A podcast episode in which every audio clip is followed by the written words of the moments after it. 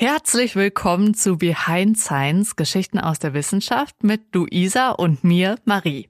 Schön, dass ihr wieder hier bei uns gelandet seid. Da seid ihr auf jeden Fall richtig. Und ja, wie war eure Woche? Luisa, wie war deine Woche? Ach ja, bisschen durchwachsen. Ich hatte irgendwie viele Pläne, ein bisschen zu viele Pläne, so nach der Arbeit, jeden Tag irgendwas vor.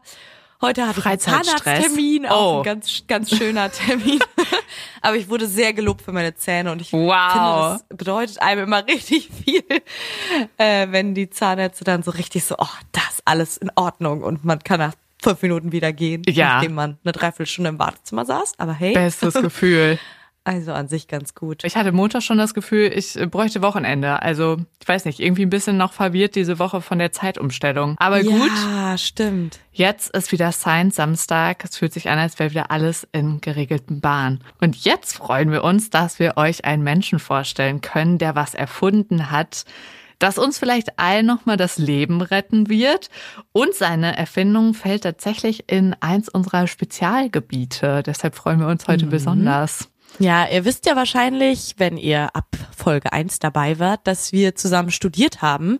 Wissenschaftsjournalismus, das ist genau das, was wir jetzt gerade machen. Und da hatten wir auch so schöne Fächer wie Chemie, Biologie, Physik und Medizin. Und da fällt die heutige Erfindung rein. Es geht um einen Ballon, der im Körper aufgepustet wird.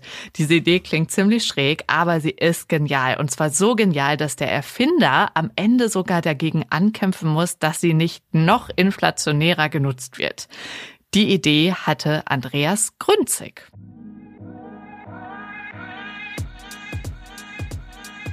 Behind Science. Geschichten aus der Wissenschaft. Mit Marie Eickhoff und Luisa Pfeifenschneider. Heute wäre Andreas Grünzig 84 Jahre alt. Er könnte also durchaus noch leben, er ist aber noch nicht mal 50 geworden. Und wenn man den Rest seiner Geschichte kennt und vor allem auch die Umstände seines Todes, ist das alles extrem mysteriös und wir haben uns sehr, sehr den Kopf darüber zerbrochen, wie es zu seinem Tod kommen konnte. Darüber erzählen wir euch am Ende dann mehr, damit ihr auch ja bis zum Ende dran bleibt, weil der Zwischenteil ist auch ziemlich spannend, aber am Ende könnt ihr auf jeden Fall so ein bisschen True Crime mäßig nochmal miträtseln. Mhm. Und das Ende macht ja auch erst richtig Sinn, wird erst richtig mysteriös, wenn man den Rest kennt. Stimmt. Deswegen erzählen wir euch den jetzt. Andreas Grünzig kommt aus Sachsen. Als er geboren wird, das ist in Dresden, ist es 1939, also noch Zweiter Weltkrieg. Sein Vater ist Chemielehrer und Geograf, also der hat auch irgendwie so was Naturwissenschaftliches gehabt, aber er muss für den Wetterdienst der Luftwaffe arbeiten und stirbt dann leider auch noch in den letzten Tagen des Krieges. Die Mutter von Andreas Grünzig ist Klavierlehrerin, aber dafür hat sie dann nicht mehr viel Zeit. Sie muss sich dann vor allem um die Kinder kümmern, denn Andreas hat auch noch einen älteren Bruder, der heißt Johannes. Nach dem Krieg ziehen sie dann um, also erst nach Leipzig von Dresden aus, das ist ja nicht ganz so weit, und dann hm. richtig weit weg zu Verwandten nach Argentinien. Da sind ja damals viele hingegangen nach dem Krieg, also viele Deutsche. Der Grund ist, dass sie ziemliche Angst vor einem dritten Weltkrieg haben und eben in Sicherheit leben wollen. Aber irgendwann stellen sie dann fest, die Schulausbildung ist in Deutschland deutlich besser als in Argentinien und dann kehren sie nach einigen Jahren wieder zurück nach Leipzig. Das mit der Schulausbildung war ihnen nämlich ziemlich wichtig. Also da hat die Mutter auch alles gegeben, dass die zwei Jungs da eine gute Ausbildung machen. Sie machen ein Abi. Andreas Abi ist auffallend gut und er macht dann das, was auch sein älterer Bruder macht. Er geht weg aus Leipzig und zwar nach Heidelberg, um da Medizin zu studieren. Genau. Also sozusagen da, wo Marie wohnt. ah, ja, stimmt. Ich auch. Der war hier schon vor wandelst, mir. Ja. Du wandelst auf seinen Pferden sozusagen. Stimmt. Vielleicht gibt's hier eine Straße, die nach dem benannt ist oder so. Muss ich mal rausfinden. Ja, das kannst du mal rausfinden. Kannst mal gucken, wo der ja. so äh, seine tollen Ideen hatte. Ja. Er ist damals auch aus politischen Gründen nach Heidelberg gegangen, anders als Marie. Hm. Also, damit ihr euch die Umstände besser vorstellen könnt, zu der Zeit, zu der er damals nach Heidelberg gegangen ist, war zwar der Krieg vorbei, der Zweite Weltkrieg, aber dafür gab es plötzlich West- und Ostdeutschland. Und auch wenn es noch keine Mauer gab, wäre es für die beiden im Osten nicht möglich gewesen zu studieren. Also das war damals, hat sich damals schon abgezeichnet. Und äh, das war damals auch nur Kindern von irgendwie Ärzten oder so vorbehalten. Und deshalb flüchten sie dann nach Heidelberg, um Medizin zu studieren. Ja, das war wohl irgendwie nur so den Intelligenten vorbehalten, auch total verrückt. Also ich habe gelesen, wenn Andreas an Leipzig geblieben wäre, dann wäre er wahrscheinlich sowas geworden wie Maurer. Also hm. sowas hatte dann diese Planwirtschaft für ihn vorgesehen. Hm, wäre auf jeden Fall einiges von seinem Potenzial verloren gegangen. Ja, auf jeden Fall. Wobei er schon so ein praktischer Typ ist, kommen mhm. wir ja gleich noch zu. Mhm. Aber er flieht dann erstmal, beginnt mit Medizin und während sein Bruder Augenarzt wird, spezialisiert sich Andreas auf Herz-Kreislauf-Probleme. Das heißt, alles, was so mit dem Herzen und unseren Blutgefäßen zu tun hat. Also sowas wie Herzmuskelentzündung, Vorhofflimmern, Herzinfarkt, Thrombose, all sowas. Und das sind immer noch diese Herz-Kreislauf-Erkrankungen die häufigsten Todesursachen hier in Deutschland.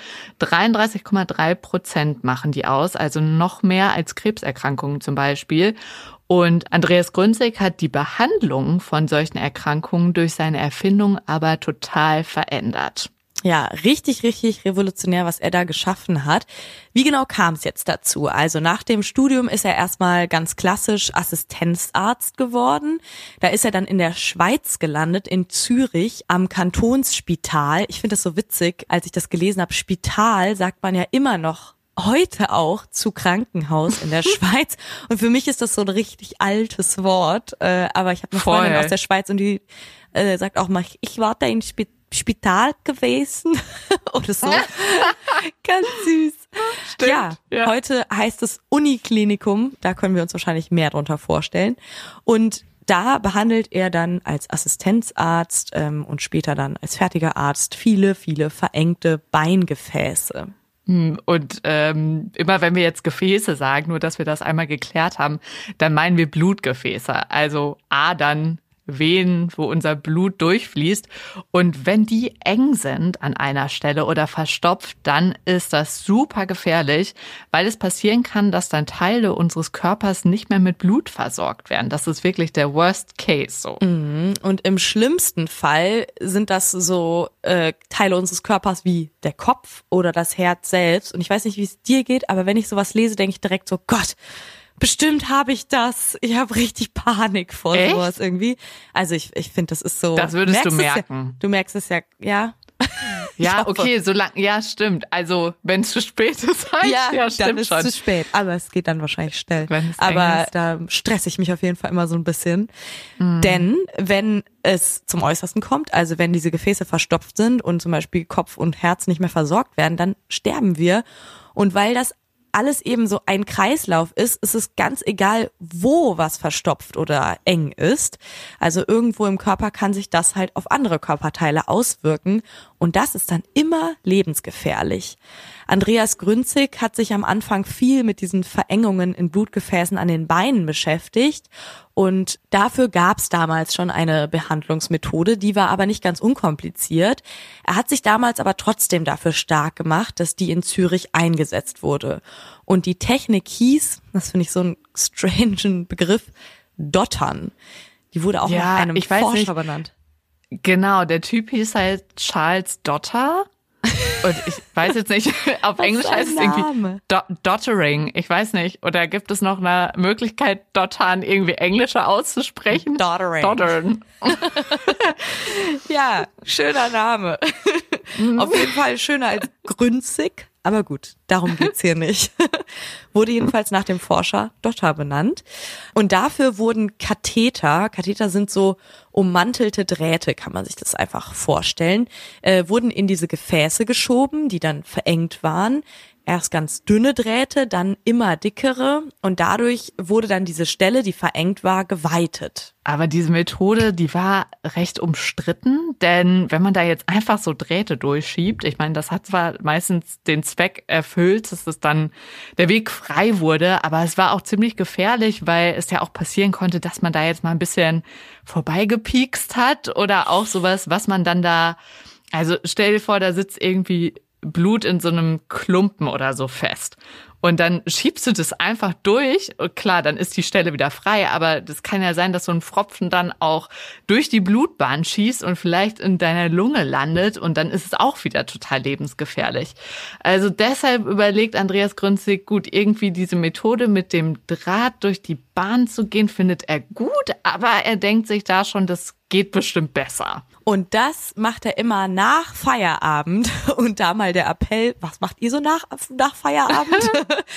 also ich äh, entwickle normalerweise keine Techniken mehr nach Feierabend, aber er hatte so eine große Motivation, da was zu entwickeln, dass er nach seinem stressigen äh, Job als, als Oberarzt damals ja schon äh, sich zu Hause noch hingesetzt hat und das entwickelt hat. Und zwar an seinem eigenen Küchentisch. Und wir haben uns da mal so ein Foto angeguckt. Das ist wirklich so ein ganz rustikaler Holztisch Hinten im Hintergrund ja. ist ein Kühlschrank beklebt mit ganz vielen Aufklebern. Es sieht alles irgendwie so ein bisschen chaotisch WG-mäßig aus. Ich hatte direkt so WG-Vibes. Und da hat er also wirklich in so einer absolut, äh, in absolut keiner Klinikatmosphäre hat er dann, dann nee. seine Erfindungen da noch vorangetrieben. Wir hängen euch das ja, Foto auch mal äh, an. Das ist auf jeden auch Fall so richtig 70er Jahre halt, ne? Stimmt. Irgendwie. Es ist auch so ein bisschen wie bei Hedy Lamar, oder? Aus der letzten Folge, die er dann irgendwie gedacht so ein Labortisch bei sich da in der Hollywood-Villa hatte. Richtige also, Arbeitstiere. Ja, genau. Aber auch halt so diese Tüftler, ne? Mhm. Also die sitzen dann da an diesem Tisch, haben da das ganze Material drauf liegen und wollen ja eigentlich einen Ballon für die Blutgefäße basteln. Das ist so seine Idee. Also der hat dann irgendwann so gecheckt, gut, ich möchte diese dünnen Katheter weiterverwenden, aber ich will die nicht komplett durch die Blutbahn schieben, sondern eigentlich an der Stelle, wo es jetzt eng ist, muss sich von innen irgendwas aufwölben, damit man das wie so aufdehnen kann. Und dafür denkt er sich dann aus, nehme ich einfach kleine Ballons, also wirklich mini, jetzt so groß wie so eine Erbse vielleicht. Und ja, die sollen an diese enge Stelle, damit die dann aufgedehnt werden kann, statt so durchstoßen zu werden. Ich feiere seine Idee ja richtig. Also ich, ich finde es so krass, dass er sich überlegt hat, dass, dass das wirklich funktionieren kann. Und ich finde es auch so heftig, da kommen wir ja dann gleich zu, als er das das erste Mal macht, ey, wie aufregend das gewesen sein musste. Ziemlich großes Abenteuer, was er sich überlegt hat. Und irgendwie auch, stelle ich es mir ein bisschen süß vor, dass er da so einen kleinen Ballon ja. in die Blutgefäße einführt äh, und fragt mich so, wie wurde er dafür inspiriert? Ist er über den Jahrmarkt gelaufen, hat gesehen, da werden Ballons aufgepustet und dachte so, ey, das wäre voll genial. Die gehen ganz klein in die Blutgefäße rein, werden aufgepustet und nehmen dann halt viel mehr Platz ein. Wir hängen euch auf jeden Fall auch noch mal ein Bild an, wo ihr sehen könnt, wie dieser kleine Ballon aussieht. Ja, ich glaube, äh, der war jetzt nicht so romantisch, wie wir uns das jetzt nee, vielleicht vorstellen. Es war kein Herzchenballon. Nee, so viel kann man sagen. Es gibt aber so eine Geschichte, die sich weiter erzählt wird, dass der Mann Patienten hatte, der auch so gesagt hat, äh, Herr Doktor, ähm, Sie haben doch hier den ganzen Tag zu tun mit äh, diesen Blutbahn und dieser Patient, der war wohl ich weiß nicht, irgendwie Mechaniker oder so. Also der hatte so, oder mhm. Ingenieur, der hatte so einen ganz praktischen Beruf. Und der meinte dann, also wenn ich ein Rohr hab, was nicht frei ist, dann gehe ich da mit der Bürste durch. Ah. Und wahrscheinlich hätte so jeder andere gesagt, okay, so jeder Arzt hätte abgewunken. Und der Andreas so, ey, gute Idee. Mit, also er macht es jetzt natürlich nicht mit der Bürste, aber er bringt ja auch quasi so ein kleines Werkzeug an die Stimmt. Stelle, ne? Ja.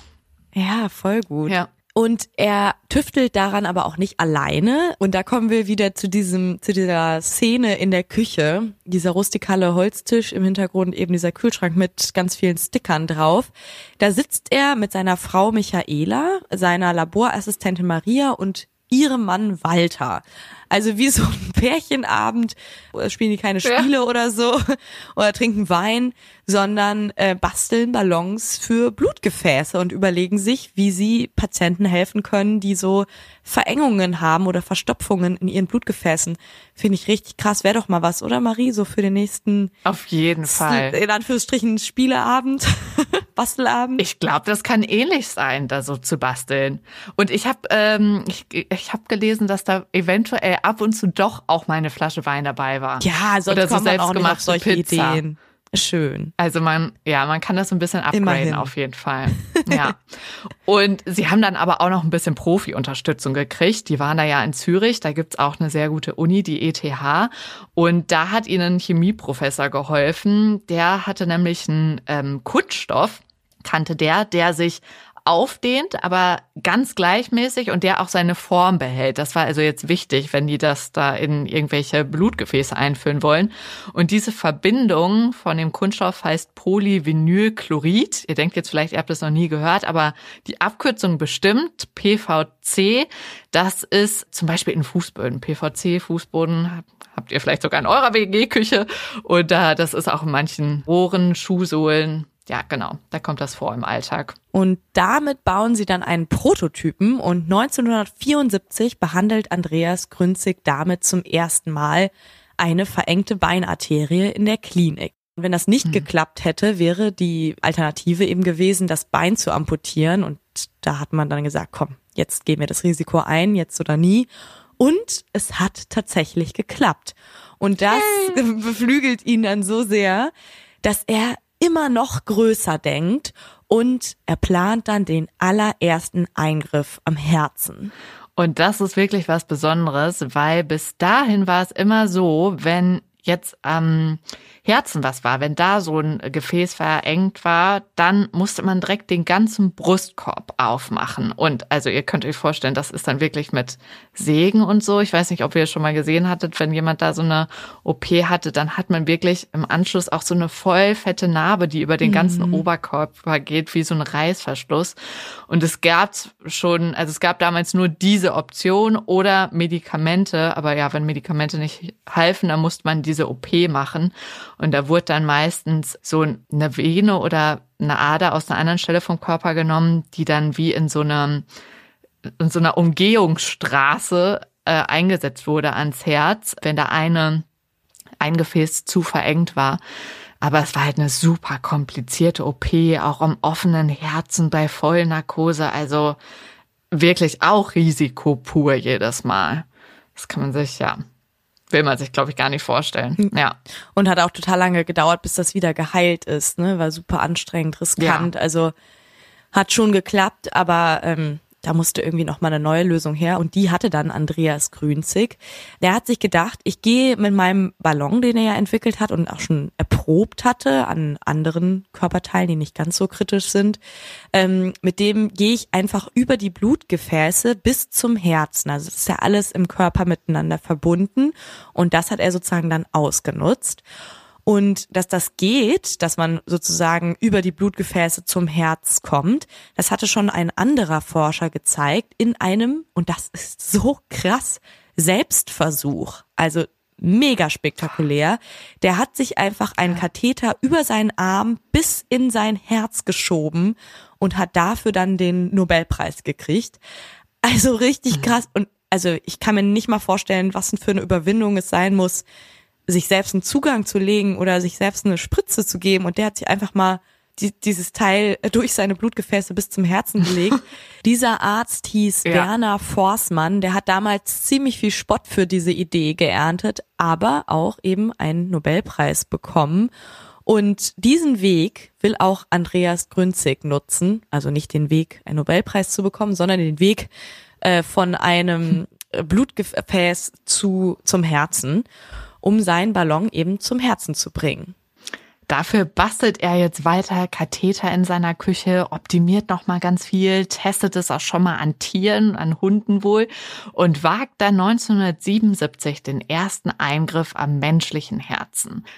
Der Patient ist ähnlich alt wie er, 38 Jahre, und sein Vorderwandgefäß am Herz ist so verengt, dass er auf jeden Fall behandelt werden muss. Und er hatte eh schon nicht so richtig Lust auf so eine fette Bypass-Operation und deswegen trifft es sich eigentlich ganz gut, dass Andreas Gründsicher ja auch seine neue Methode austesten wurde. Und sie trauen sich dann zusammen machen diesen Eingriff und das Besondere ist zum Beispiel schon, dass sie das ohne Narkose machen können. Also es ist keine Vollnarkose für diesen Eingriff nötig, was ja auch schon mal voll die positive Veränderung ist, weil das auch ja immer ein großes Risiko ist, sowas. Und es ist für den Notfall noch ein OP-Team dabei, dass sie jederzeit noch wechseln könnten, jetzt zur Operation. Aber zum Glück muss das gar nicht passieren, da muss niemand eingreifen, denn Andreas Grünzig schafft es wirklich, mit seinem Ballonkatheter das Herz zu erreichen und das Gefäß zu weiten. Diese Erfindung, also dieser Ballonkatheter, das ist der offizielle Begriff seiner Erfindung, hat dann wirklich die Welt verändert. Vom einen auf den anderen Tag war keine OP mehr nötig, um verengte Blutgefäße zu behandeln. Die Rettung für wirklich tausende Menschen immer noch. Und also das ist bis heute die Standardmethode, um zum Beispiel einen Herzinfarkt zu behandeln. Und es ist einfach so fantastisch, dass man dafür nur so einen kleinen Schnitt in der Leiste machen muss, also eben nicht den ganzen Brustkorb öffnen muss, dieses Risiko eingehen muss und so weiter. Ähm, oder man geht eben da am Handgelenk rein, das geht auch und kommt damit dann ganz einfach ähm, zum Herzen. Und heutzutage wird mit diesem Ballon meistens, also wie so ein kleines Päckchen, was man da irgendwie so packt, ähm, werden Medikamente auch noch an diese Stelle gebracht. Oder ein Stand. Das ist so ein stabilisierendes Gitter, das dehnt sich quasi mit dem Ballon auf und wenn der dann wieder zusammenfällt und rausgezogen wird, dann bleibt dieses Gitter noch da und kann das Blutgefäß dann sogar stabilisieren. Also das ist dann nicht nur einmalig geöffnet, sondern bleibt dauerhaft geöffnet und stabil. Ja, das mit dem Päckchen ist eigentlich voll das gute Bild. Also genau, man kommt genau an die Stelle, wo was hingeliefert werden muss, legt es da ab und vielleicht können wir euch auch nochmal erklären, also wie wird der Ballon eigentlich groß? Der wird ja erstmal eingeführt, äh, noch verschrumpelt sozusagen und dann kann man wirklich mit so einem kleinen Blasebalg, also mit so einer Pumpe quasi, das ganz vorsichtig aufpumpen. Also ähm, der Andreas Grunzig hatte wohl auch wie so ein kleines äh, Pedal, wo er dann mit dem Fuß drauf gedrückt hat und dann kannst du halt so auch die Luft wieder rauslassen. Also es war einfach Luft. Richtig genial. tatsächlich in diesem Ballon. Ja, Genau. Und mittlerweile, also die, die haben halt auch ein Upgrade nochmal gekriegt, diese Katheter, so die modernen, mit denen kannst du sogar Herzklappen sprengen, künstliche Herzklappen implantieren und alles ohne den Brustkorb zu öffnen total cool. Und das ist auch wirklich so die Erfolgsgeschichte von Andreas Grünzig. Aber es gibt auch eine dunkle Seite von seiner Geschichte. Denn dass wir ihn heute so feiern, davon hat er erstmal gar nichts mitgekriegt. Er hat erstmal die volle Ladung Neid und Eifersucht abgekriegt. Und langsam kriege ich wirklich die Krise bei diesen ganzen Geschichten, weil irgendwie zieht sich das so durch. Immer wenn mhm. ein genial, eine geniale Person eine Idee hat, dann wird sie erstmal abgelehnt ähm, und als, als Spinnerin oder Spinner abgetan. Und so erging es eben auch Andreas Grünzig. Also ihm wurde irgendwie nicht so richtig geglaubt, dass das funktionieren soll. Er wurde richtig gemobbt bei der Arbeit und ihm wurde auch die Arbeit an sich immer schwerer gemacht, weil man diesem jungen Arzt, der da auf einmal daherkam und meinte, er wüsste irgendwie, wie es funktioniert und wie es läuft, ähm, einfach keinen Glauben schenken wollte. Es kamen zwar KollegInnen, andere MedizinerInnen aus der ganzen Welt, um seine neue Ballontechnik zu lernen, aber gleichzeitig wurde er in Zürich komplett ausgebremst. Er durfte zum Beispiel nur wenige PatientInnen behandeln, obwohl er jetzt eben diese Methode hatte, mit der er Leben retten konnte. Ja, total schlimm. Es wurden sogar auch so Gerüchte verbreitet, dass halt andere erzählt haben, ja, der äh, bringt hier Patienten um, so Patienten sterben, wenn der das macht. Also wirklich wow. richtig voll die Intrigen mhm. eigentlich, so die da gesponnen wurden. Und Purer Neid einfach. Ja, genau. Also die waren eifersüchtig, dass da jetzt so ein junger Typ meint, und, er und auch so fehlende Fantasie, ne? Also so fehlende ja, Fantasie, ich, dass das funktionieren kann. Ich glaube, das Ding war vielleicht auch, also diese OP vorher, die war natürlich, äh, keiner fand die jetzt besonders cool, aber die hat natürlich schon ihren Job getan. Und mhm. alle, die das gemacht haben, haben das wahrscheinlich auch super lange geübt und so. Das, du musstest dir ja auch so ein bisschen was ja erarbeiten, um so eine OP durchzuführen. Und dann kommt da der junge Arzt und sagt Stimmt. irgendwie, ähm, also probiert's doch mal mit meinem Ballon. Ballon. Luftballon. Lass doch mal die, die Messer und das ganze Werkzeug hier irgendwie beiseite. Ja. ja. Äh, Ja, Okay, das- vielleicht ist es das ähm, in dem nicht. Setting schon gewöhnungsbedürftig. Ja. Aber trotzdem, ey, lass den Jungen noch machen.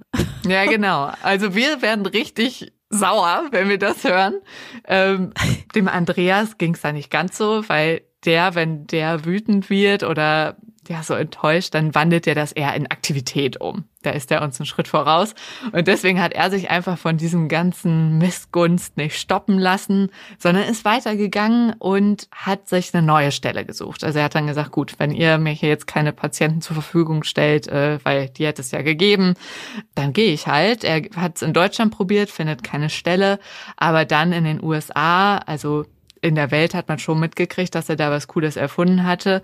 Da geht er dann hin, aber auch da stellt sich dann irgendwie raus, ah ja, ähm, so viele Patienten können wir dann jetzt doch nicht aufnehmen. Deswegen kündigt er da direkt wieder. Das finde ich auch so einen guten Move.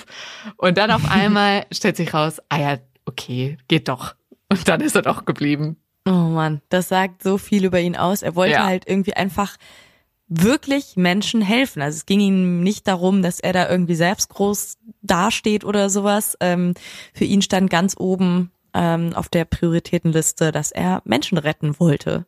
Ja, also so waren die auch schon ihr Studium angetreten. Die haben wohl als Brüder sich so damals vorgenommen, wir treten jetzt an, um die Welt zu verbessern. Wir wollen was besser machen und auch die Medizin besser machen. Das war so das Motto von den beiden. 1983 hat er übrigens nochmal geheiratet, eine Ärztin aus Atlanta, da ist er dann hingezogen, hat dort gearbeitet. Seine Frau, mit der er damals auch am Küchentisch das Ganze irgendwie entwickelt hat, die ist mittlerweile zurück nach Deutschland gegangen und deswegen lebt er dann mit seiner neuen Frau an der Seite ähm, in Atlanta und ist mittlerweile dann ein ziemlich berühmter Herzspezialist, weil irgendwann wurden auch die letzten Zweifler von seiner Idee überzeugt.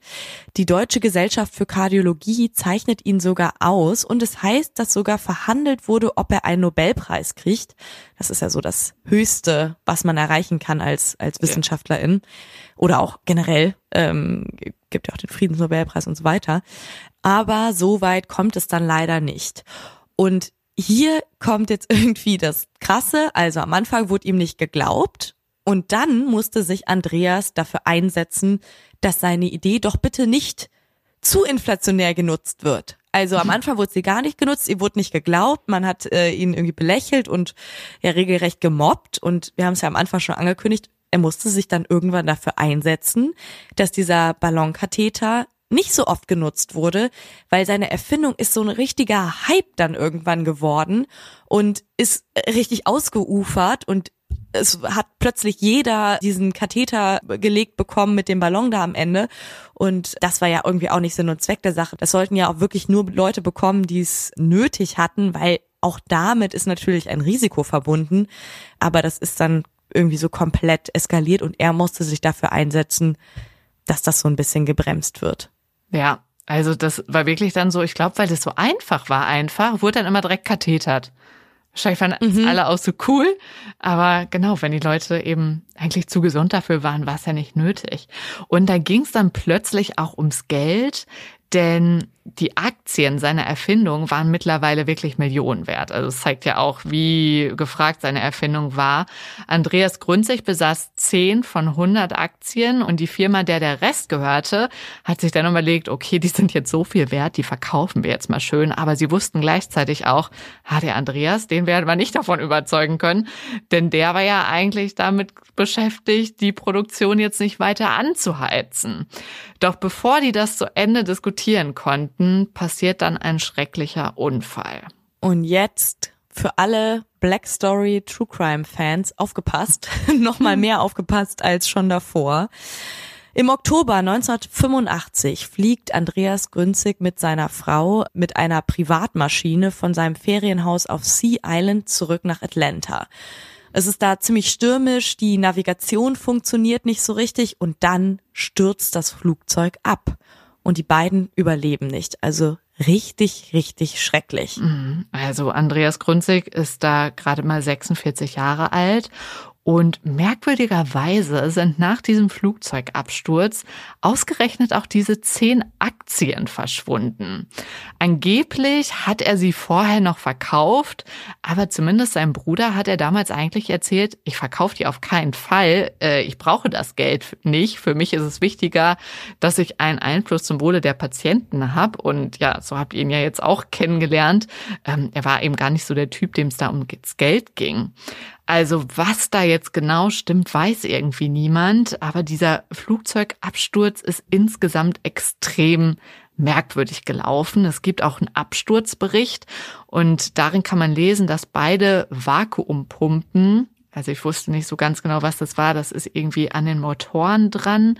Und wenn das locker ist, die Bahn wohl beide gelockert, dann bringt das das Orientierungssystem vom Flugzeug durcheinander.